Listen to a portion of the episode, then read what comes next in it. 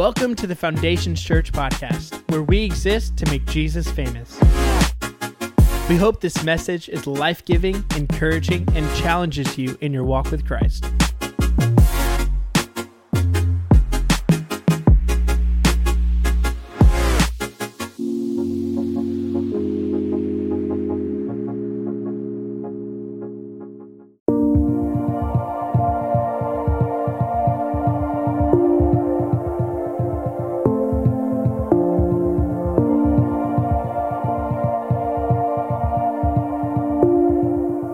Welcome to the Foundations Church podcast.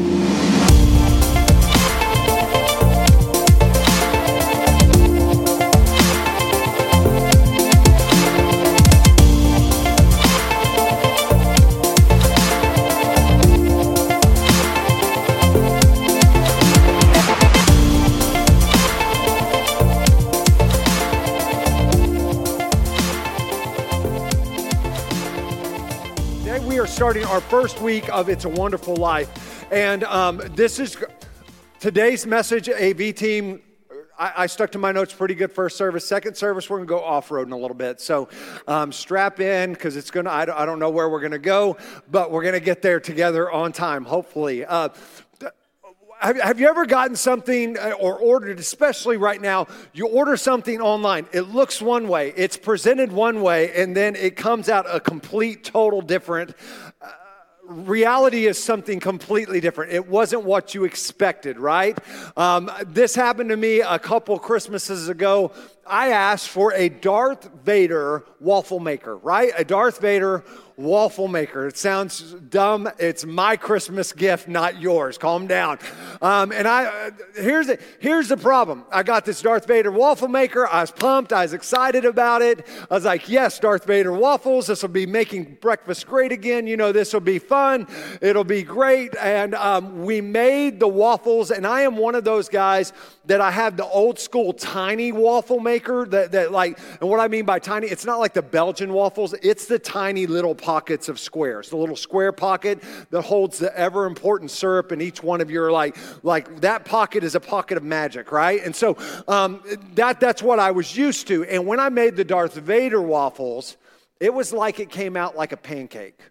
And I was like, what, what the heck is this, right? This is a this is not a waffle, this is a pancake. And, and let's just let's settle something right here, right now. Waffles are greater than pancakes. I'm just, you can like pancakes, but waffles are greater than pancakes. Like just from the squares alone to hold syrup, they're better. They're, they're better than pancakes. Um, and the problem was what I was expecting to be amazing was very disappointing. Like I, I didn't get what I was expecting.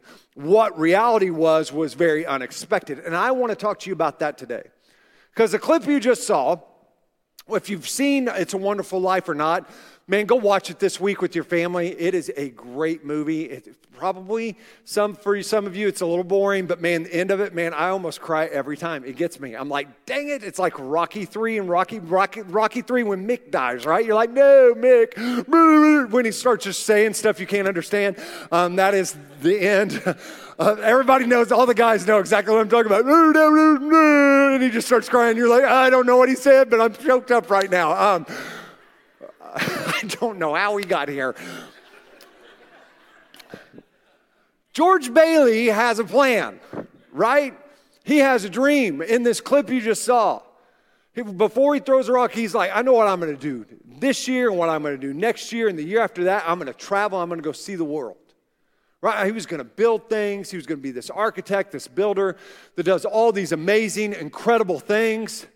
And yet, seconds, minutes, right after this scene, right after this moment, there's a car that comes up with George Bailey's family in it.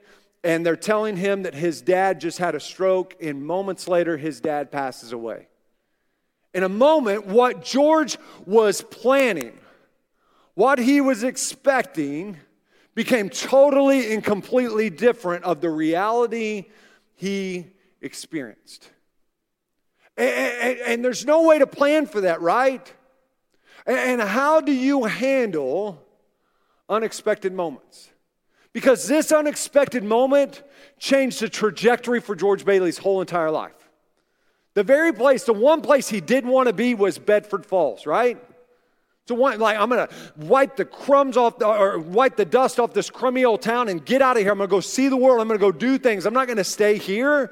There's a scene before where he's talking to his dad. His dad's trying to talk him into staying at the bank, the building and loan building and working for him. He's like, no, no, no, no. I meant for more than that. And, and what do you do? We, we know the movie. If you don't, he gets stuck in Bedford Falls the rest of his life. Spoiler alert, right? How do you function in your Bedford Falls? How do you function in the very place you weren't wanting to be? That you look at it, and, and, and, here's the deal there was nothing wrong with George's plan. The problem was we never plan for the unexpected. We never do. You and I were very much like George Bailey. You watching at home today, you're very much like George Bailey. We make plans. This past year was full of plans getting canceled, right? Like if your vacation didn't get canceled, you went to Frontier City. That's where you went. Like we're going to the Frontier City to for the day, right? Like woo, here we go, kids. Knock yourself out. You you things got canceled. Schools got canceled. And, but we're planners and we're dreamers and we have dreams of what life is going to look like. And, and we say, hey, this is where I'm going to be at in my 30s and in my 40s and financially. I plan on being here and I have a dream to do this with my life. Teenagers and especially high schoolers have dreams of what college they're going to go to or dreams of what they're going to do College students have dreams of what life's going to be like when we get out of college. We have dreams what our life's going to look like in our 20s and where we're going to move to and all the fun and all the things that we're going to do and how it's going to set up the trajectory of our life. We've got dreams and plans, right? Of who we're going to meet and when we're going to meet and what stage and what age and how it's going to happen and it's going to snow when we kiss because that's what Hallmark movies do. Like like we've got we've got dreams. We've got Girls, don't act like you don't. You've already know what your wedding's going to look like, right? Like you've got plans of what your wedding's going to look like and where you're going to have it and what the venue and what the size of dress and the, how long the train and all. I don't even know if the train's anything anymore, but but we've got plans. You've planned out what you're going to name your kids. And ladies, you are going to pose a question that you don't really mean to your husband. Well, what do you really want to call our baby? You already know what you're going to call that baby. Like, let's just establish the facts. And they're going to say, well, let's name him after my dad, Bartholomew. And you're going to be like, nope, nope. How about Jackson, right? And you're like, well, that sounds great. You had it all along. Jackson, Bartholomew, great. That's it, right? You got it. And when our kids are grown, parents, we have plans of traveling. We have plans. We have plans of what our grandkids are going to call us. You do. I already know what my grandkids are going to call us. I'll share it with you right now. They're either going to call me Big Daddy J or Big J. Feel free to start calling me that. Maybe a little weird, Big Daddy J. Hey, girl. Um, anyways, um, this isn't the marriage series. Um, but, and they're going to call Casey Mamaw, I mean, yeah, Mamaw Willie. Um, because it makes no sense. It's the most hick thing in the world. And I'm tired of all the grandma names trying to be chic and cool. Casey's name is Mama Willie. And she's like, nope. And Charlie and Chloe are like, Mama Willie it is. So we have voted. The tribe has spoken. It's Mama Willie. So if you want to call her Mama Willie, feel free. Um, we're conditioning her. Um, and we've got all these plans. I've got plans, Big Daddy J. You know, I've got, we've got plans. And they're good plans and they're good dreams. But what do you do when the unexpected happens? What do you do when you're stuck in the very place you thought you never would be? When you're stuck in your Bedford Falls? See, here, here's what I know most of us, when we got married, we planned for happily ever after. You don't plan on a divorce. Whether it was your fault, whether it was the ex's fault, whether it was nobody, it had to be somebody's fault, right? Like, but whatever happened, happened. And you weren't planning on that divorce, but it happened. And you're dealing with the fallout of it. What do you do in that Bedford Falls moment? What do you do when you are experiencing loss? You lose a loved one? You never prepare for that. I'm not talking about somebody that died when they're 99 years old. You're like, bro, it's time to hang it up. You had a good ride, right? Like, yes, ride into the sun, my friend. But what do you do when you lose somebody unexpectedly and suddenly? And you're dealing with the fallout. You, you don't make plans for that. You don't make plans for losing your job. You don't make plans for financial hardships. You don't, you don't make plans to be an addict. You just end up there. Nobody plans or starts out in life being addicted to something. I'm not just talking about substances, I'm talking about all kinds of things. But you just find yourself there. What, what, do, you, what do you do when that's it? When you find yourself in Bedford Falls, what do you do? And today I want to talk to you about it's a wonderful life when you and I can learn to thrive in our Bedford Falls.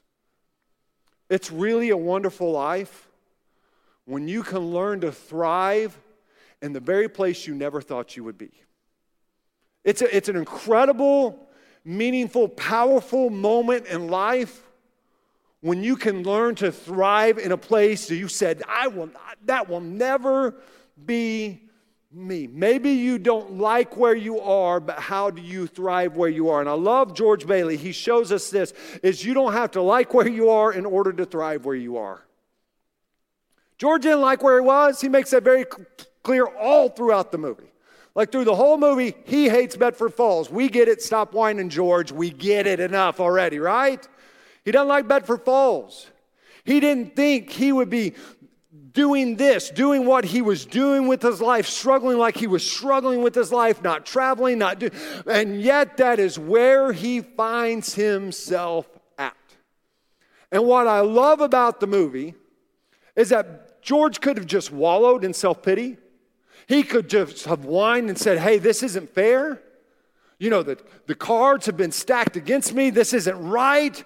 They wronged me. My dad shouldn't. He could have been angry the rest of his life. He could have been bitter the rest of his life. He could have been upset the rest of his life. Or he could get busy stepping up and owning where he was in life. And instead of having self pity and feeling sorry for himself, he made a decision to thrive where he was.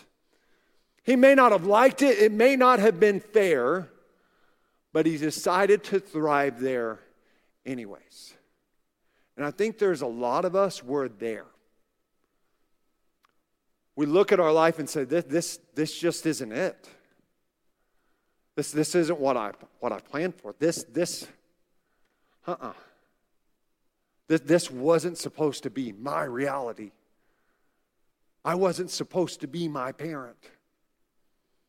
I wasn't supposed to get sick, to have cancer, for it to set me back, for all, for all these things to have. This wasn't supposed to be it. And we don't just learn from George Bailey, but today I want to talk to you about somebody who was kidnapped from his home country. The other country came in, invaded, destroyed his homeland. They kidnapped him, they made him work in the government, and if that wasn't bad enough, they actually changed his name. Changed his name. And the guy I want to talk to you about today from the Bible is a guy named Daniel. Most of us know Daniel from Daniel in the Lion's Den. That's actually going to be our text. If you brought your Bible, you can already turn to Daniel chapter 6. We'll get there in just a moment. Um, we are going to be talking about Daniel and the lion's den, but it's way, it's, it's way much more bigger. It's way bigger than just Daniel and the lion's den. When they changed Daniel's name, Daniel's name in the Hebrew meant God is my judge. And when the Babylonians, when Nebuchadnezzar captures Daniel, they would take the brightest and best of the Israelites and bring them to Babylon to work in the Babylonian Empire. And so they find this man named Daniel. They see that he is bright, that he is intelligent, that he is talented, and they decide to change Daniel's name to a name called Belteshazzar. And the, the Babylonian name meant lady, protect the king. They gave him a girl's name like Shannon, right? Like something like, like that. Um, He's going to kill me later, but that's all right. it's funny because it's true. Anyways, I'm a, Daniel. Daniel means God is my judge. Belshazzar means lady protect the king. And they're not just trying to confuse Daniel, they're trying to change his identity. They're trying to change his focus. And this is a really big deal. And we pick up in Daniel 6, and here's what starts happening Nebuchadnezzar has died. There's a new king, King Darius, that comes in. And Daniel's already been starting to thrive in Babylonian. This isn't where he wants to be. He's put in a culture that serves pagan gods, that worships idols, that doesn't recognize Jehovah God, speak another language, and, and this is where Daniel is. And we pick up Daniel chapter 6, verse 1. It says, King Darius decided to divide the kingdom into 120 provinces, and he appointed a high officer to rule over each province. The king also chose Daniel and two others as administrators to supervise the high officers and protect the king's interest. Daniel soon proved himself more capable than all the other administrators and high officers because of Daniel's great ability, check this out. The king made plans to place him over the entire empire. Man, Daniel had a choice in this moment. He could feel sorry for himself. He could talk about all the wrong that had been done to him, all the things that did not go his way, or he could thrive where he found himself. He could thrive in his Babylon. He could thrive in his Bedford Falls. And you've got every reason and you've got every decision. You can either wallow in self pity, you can either feel sorry for yourself, you can either go through all the excuses and the wrongs that have been done, or you can own where you are and you can step into your Bedford Falls and you can own it and you can thrive in it. But it is always a choice that you purposefully make. Verse 4 says this Then the other administrators and high officers, the politicians, right, began searching for some fault in the way Daniel was handling government affairs. And this is the biggest miracle in all the Bible, but they couldn't find anything to criticize or condemn. Hold on just a second. Did we just really find out and say that politicians couldn't find something to condemn or criticize from the opposing party? That's just what happened. Miracles do happen, right? This is crazy. So, so they don't like Daniel. They, they can't stand Daniel. But it says, but they couldn't find anything to criticize or condemn. He was faithful, always responsible, and completely trustworthy. So they concluded our only chance of finding grounds for accusing Daniel will be in connection with the rules of his religion. So here's what happens. We're going to go Justin Graves' version of the Bible for just a second. It's all biblical, but it's just fast. Here's what happens all the politicians don't like Daniel. They can't find any fault in the way that he is running his job. He's, he's responsible, he's trustworthy, he's doing everything with excellence. And so they realize hey, we've got to trap Daniel in his belief, in his following of God Jehovah.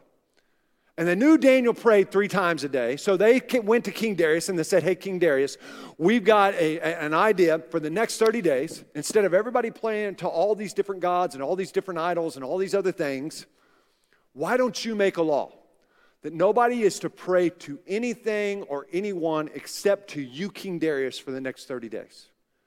King thinks it over, is like, hey, that's a great idea, right? Like, bingo. And so that's what he institutes. He, he makes this law that if you decide to pray to anyone or anything besides King Darius for the next 30 days, the punishment is death. So verse 10 says this But when Daniel learned that the law had been signed, he went home and knelt down as usual in his upstairs room.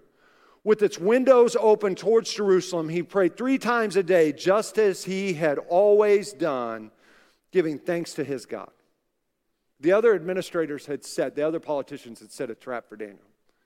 And it wasn't enough that Daniel had already been taken from his homeland, had been taken from his family, that his name had been changed. But now, another wave's coming I've been faithful, I've been obedient, I've been responsible. And now I got another wave hitting me. Like, like God, I'm not, I'm not, I'm doing what you called me to do. And can I tell you, sometimes the hard thing to handle about the unexpected things is when the unexpected things happen in waves. Sometimes it's really hard to thrive in moments where you feel like waves are coming at you of things that you weren't planning, of things that weren't fair. And that's what happens to Daniel in this moment. You know the story. I know the story. Politicians see Daniel praying. They go tell King Darius, hey, your buddy Daniel over there is praying to God Jehovah. King Darius, very reluctantly, decides, man, I've got to do this because if I don't, it's a law and, there's going to be no order. There's not going to be any law. So he grabs Daniel and reluctantly throws him in the lion's den. And we pick up in verse 23, and he says this The king was overjoyed and ordered that Daniel be lifted from the den. And not a scratch was found on him, for he has trust, for he had trusted in God.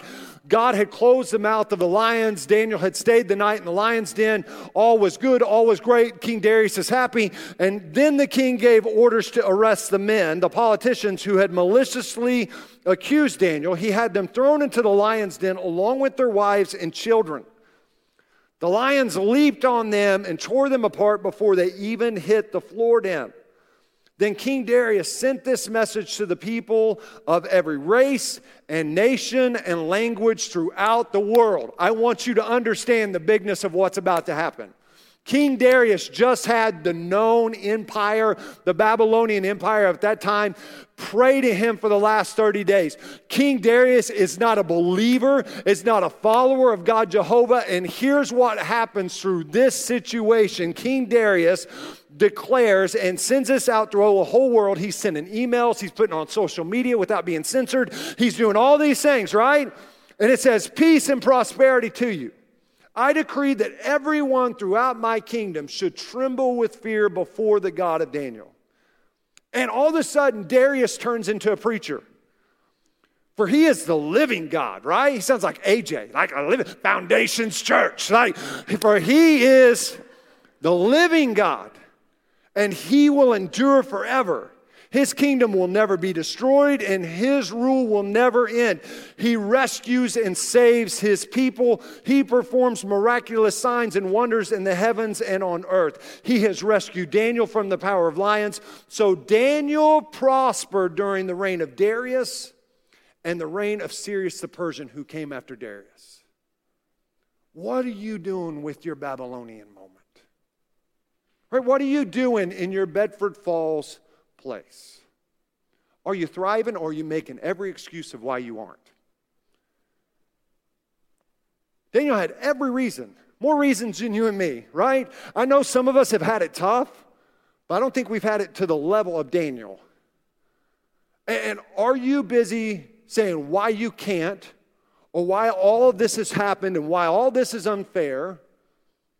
Or are you, hey, I don't like it, I'm not happy about it, but I'm going to thrive where it's at because Daniel shows us something else. He, he shows us that even if you aren't happy where you are, you can be faithful where you are. Even, even if you're not happy with where you're at, you can be faithful where you're at. Because what I've learned over time is this is that if you will be faithful where you're, you may not like it. Daniel did not like Babylon. George Bailey did not like Bedford Falls. You may not like it. You may not be happy about it. You may not have been prepared for it. But if you will stay faithful in it, eventually you will become fruitful in it.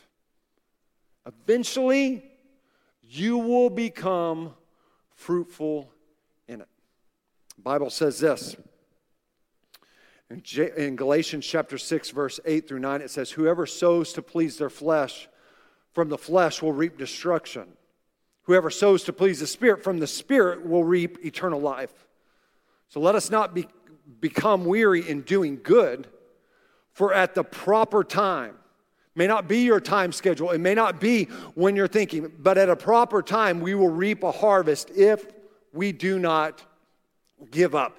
If we continue to be faithful, if we continue to thrive, if we continue to do what God is calling us to do, even if it's in a place and situations and circumstances we're not happy about and we don't like, eventually you will be fruitful. John 15, verse 5 I am the vine, you are the branches. If you remain in me and I in you, you will bear much fruit. Apart from me, you can do nothing.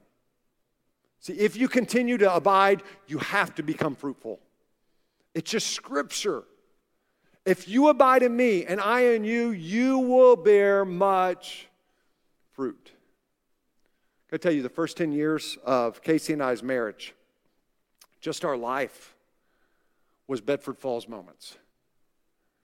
It stunk.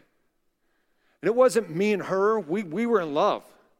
I, am not trying to be mean. It, it was the pastors we worked for. You're like, mean pastors? What? Like, what?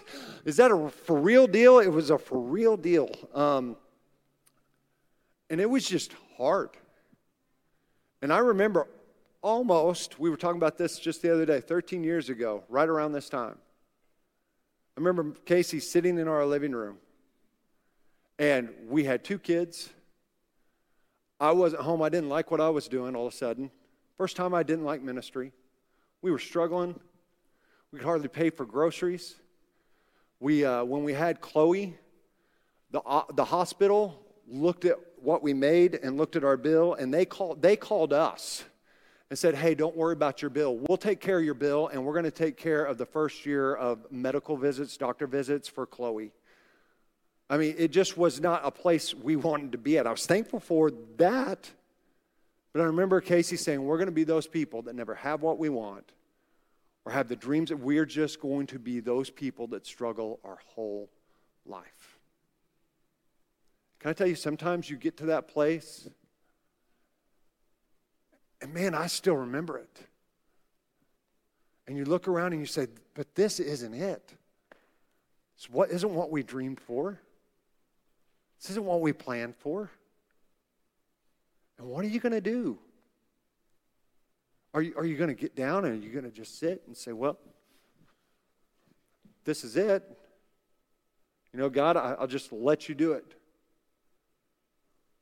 Or are you going to remain faithful even when it's hard?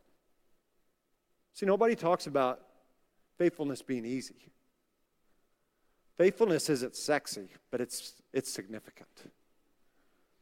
Man, and can you be faithful? Can you continue to thrive in your Bedford Falls moments? I, I can be real honest. We weren't happy where we are, but we stayed faithful where we are. And as a result, we were still fruitful where we are, even though it wasn't our dreams even 13 years ago. And I don't know where you are, and I don't know what Bedford Falls looks like for you. I don't know what your Lion's Den moment looks like for you at home. I don't know what that looks like for you, but what I do know is that it is really hard to be there.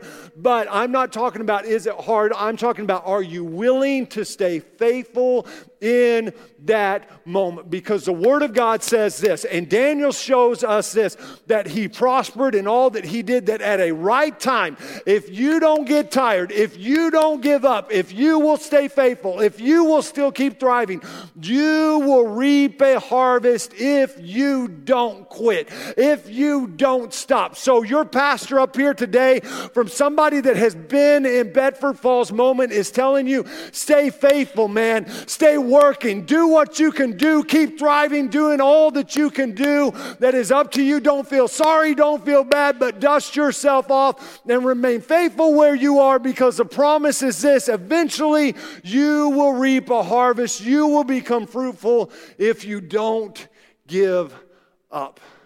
Own your bed Bedford Falls moment. Because here's what George Bailey and Daniel show us is that when unexpected moments occur, we've got to be willing to make adjustments. When unexpected moments occur, we have to be willing to make adjustments. George Bailey did not like it. This wasn't what the plan was, this wasn't what the dream was, but he was willing to make adjustments. He was willing to say, hey, this isn't what I thought I would be doing, but I'm going to adjust to it. This past week, we were hosting Thanksgiving for our family, and um, one of my cousins, Aaron Renfro, he's usually in first service. He was in charge of bringing mashed potatoes, bread, and drinks. Pop. For pastors, it's pop. Like, ooh, what kind of drinks? RC Cola, okay, if you really must know. Um, but problem was, he called me Wednesday night about 8:30, 9 o'clock, and was like, hey, bro, I've got a fever, I've got a cough, and my wife won't let me come. totally blames it on his wife. I'm like, yes, you don't need to come. Stay home. Um, but, but here's the big deal. If anybody that knows anything about Thanksgiving knows mashed potatoes are a big, big deal. Bread is a big deal because what are you supposed to use to wipe up your gravy? Come on, I mean, it's just sanitary, right? Drinks are a big deal. And so Two of those things are brown, right? And it, has got to go down. So I'm like, we got to go make. So 8:30, I didn't just call everybody and say, hey, Aaron can't come. Um, we're we're making all this food already, so we're not. We're just we're just not going to have mashed potatoes. We're not going to have bread. Let's just cancel Thanksgiving because you might as well not have it if you're not going to have mashed potatoes and bread. Let's just cancel it. It's just worthless. No, you know what we did? We made we got our butts in our car and we drove to Reasor's and we got 20 pounds of potatoes and we bought all the rolls we could find in the store pretty much that were already pre-made and it wasn't as good as the bread as normal but it was something. And we brought drinks and we brought ice and we were ready to go.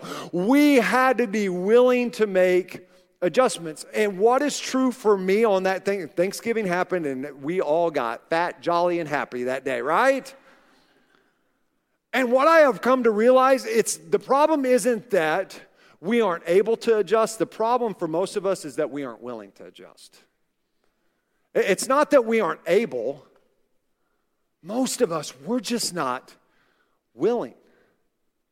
And your ability, your willingness to adjust to the unexpected is going to be crucial if you and I are going to live this life and live it to the full that Christ called us that we he came that we may have life and have it to the full. And some of you are missing out because you're not willing to make adjustments. And if you're not willing to make adjustments, I can tell you what's happening. You are letting stubbornness and pride lead the way. Because stubbornness and pride never adjust. It always demands that everything else and everyone else adjust to it. Because I know better.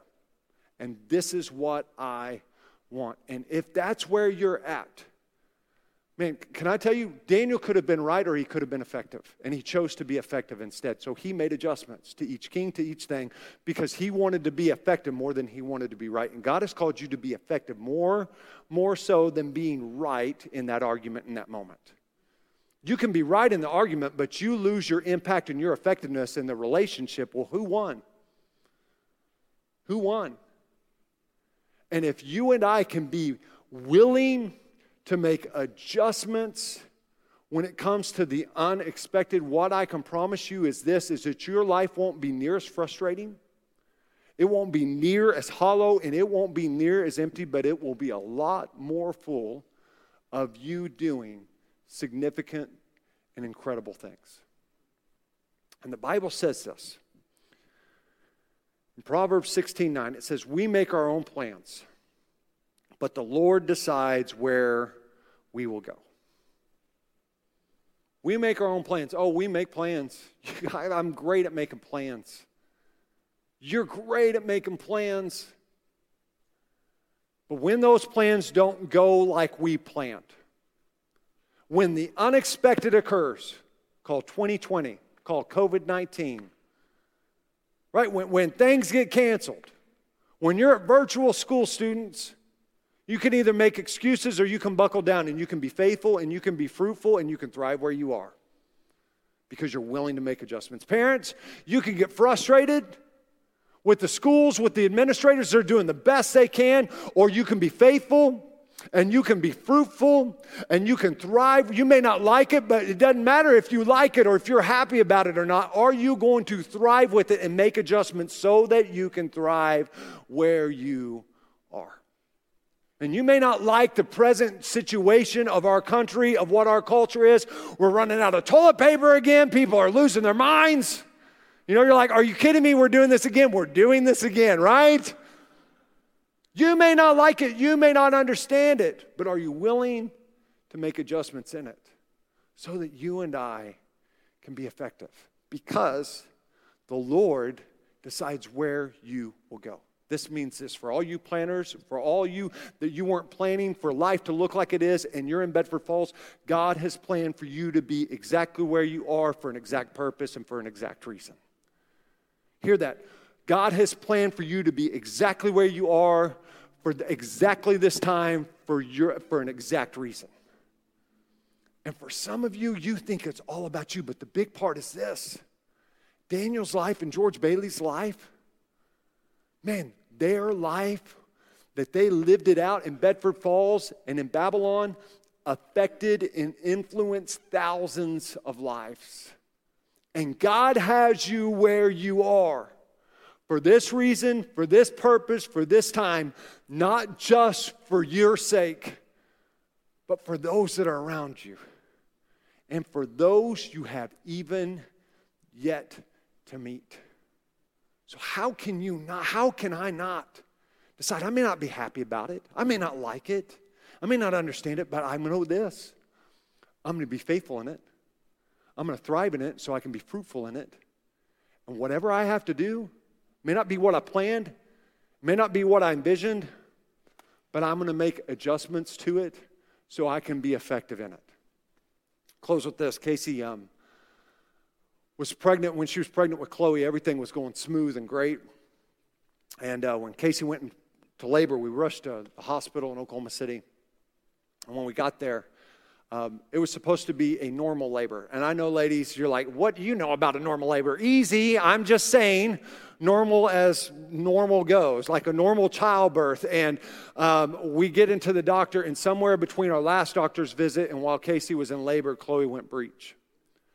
And so, Casey, the doctors told Casey and me that um, they were going to have to perform a C section, and it was immediate because if they didn't, there was going to be danger to Casey and to Chloe. And Casey had a decision right then. Casey was mad, right? Mad because she wasn't prepared for this.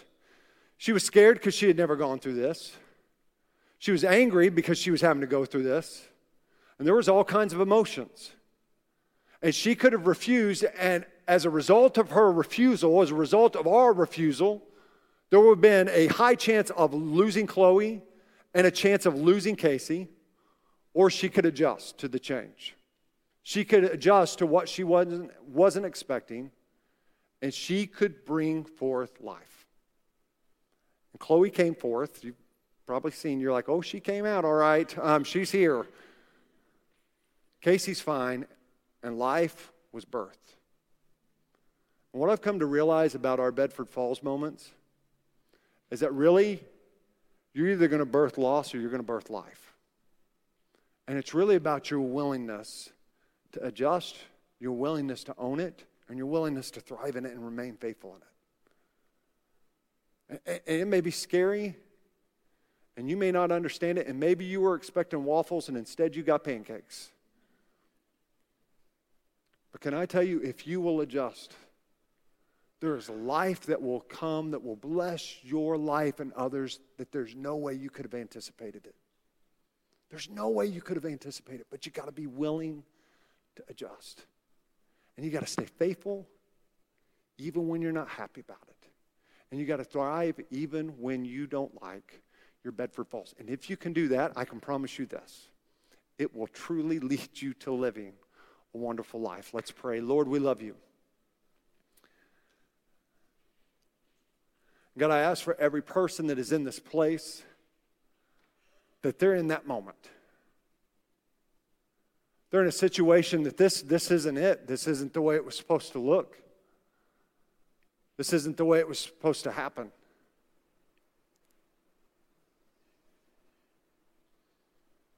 And God, I, I, I just pray right now because, Lord, it's a hard place to be.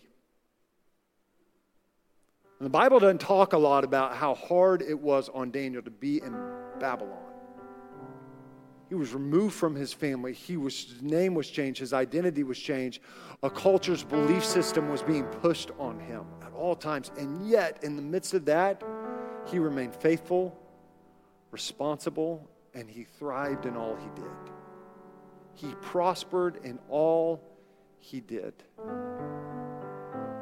Lord, I pray for us that, that maybe we're there. Maybe we're in a place that, that, that we never thought we would be in a million years. But nonetheless, we're there. God, I pray that we would be willing to adjust. And that, Lord, we would commit to being faithful even when it's hard. We would commit to being faithful even when we feel like it's not fair.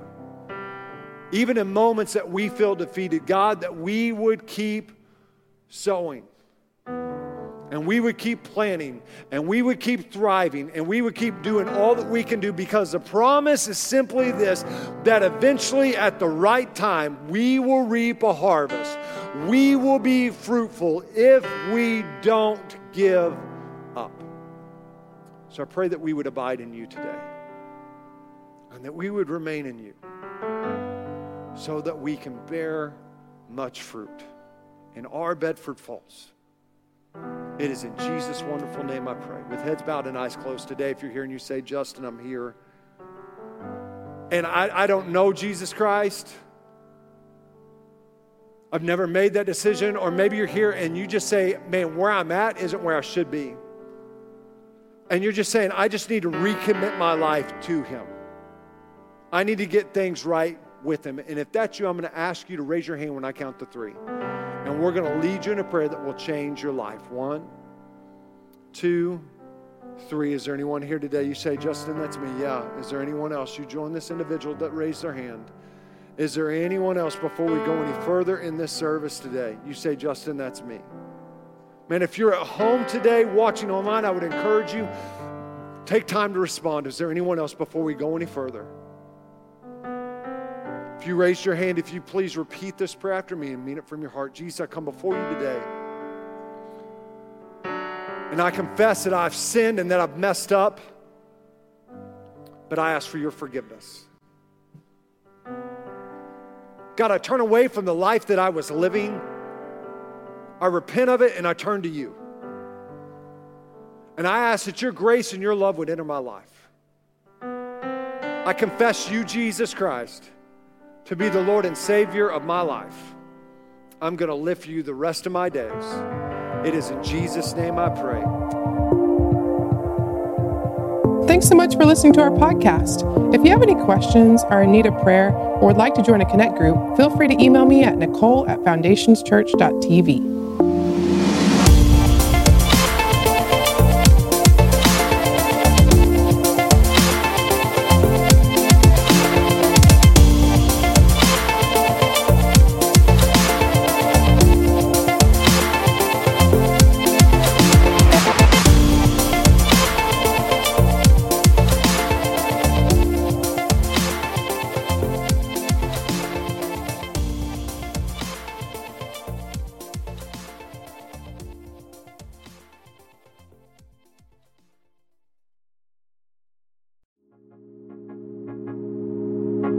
hope that you enjoyed this message. If you have any questions or want to reach out to us, you can email us at info at foundationschurch.tv or visit our website at foundationschurch.tv.